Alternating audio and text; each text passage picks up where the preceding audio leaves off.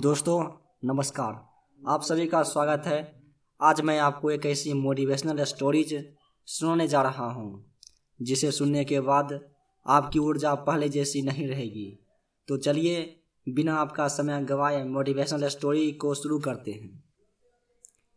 हरीश नाम का एक लड़का था। उसको दौड़ने का बहुत शौक था। वह कई मैराथन में हिस्सा ले चुका था, परंतु वह किसी भी रेस को पूरा नहीं करता था। एक दिन उसने ठान लिया कि चाहे कुछ भी हो जाए, वह रेस पूरी करेगा। अब रेस शुरू हुई। हरीश ने भी दौड़ना शुरू किया धीरे धीरे सारे धावक आगे निकल रहे थे, मगर अब हरीश थक गया था। वह रुक गया। फिर उसने खुद से बोला, अगर मैं दौड़ नहीं सकता तो कम से कम चल तो सकता हूँ। उसने ऐसा ही किया। वह धीरे धीरे चलने लगा। मगर वह आगे ज़रूर बढ़ रहा था। अब वह बहुत ज़्यादा थक गया था और नीचे गिर पड़ा। उसने खुद से बोला कि वह कैसे भी करके उसके दौड़ को पूरी ज़रूर करेगा। वह जिद करके वापस उठा, लड़खड़ाते हुए आगे बढ़ने लगा और अंततः वह रेस पूरी तरह कर गया। माना कि वह रेस हार चुका था।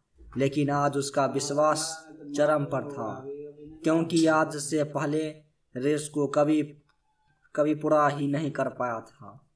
वह ज़मीन पर पड़ा हुआ था, क्योंकि उसके पैरों की मांसपेशियाँ में बहुत खिंचाव हो चुका था।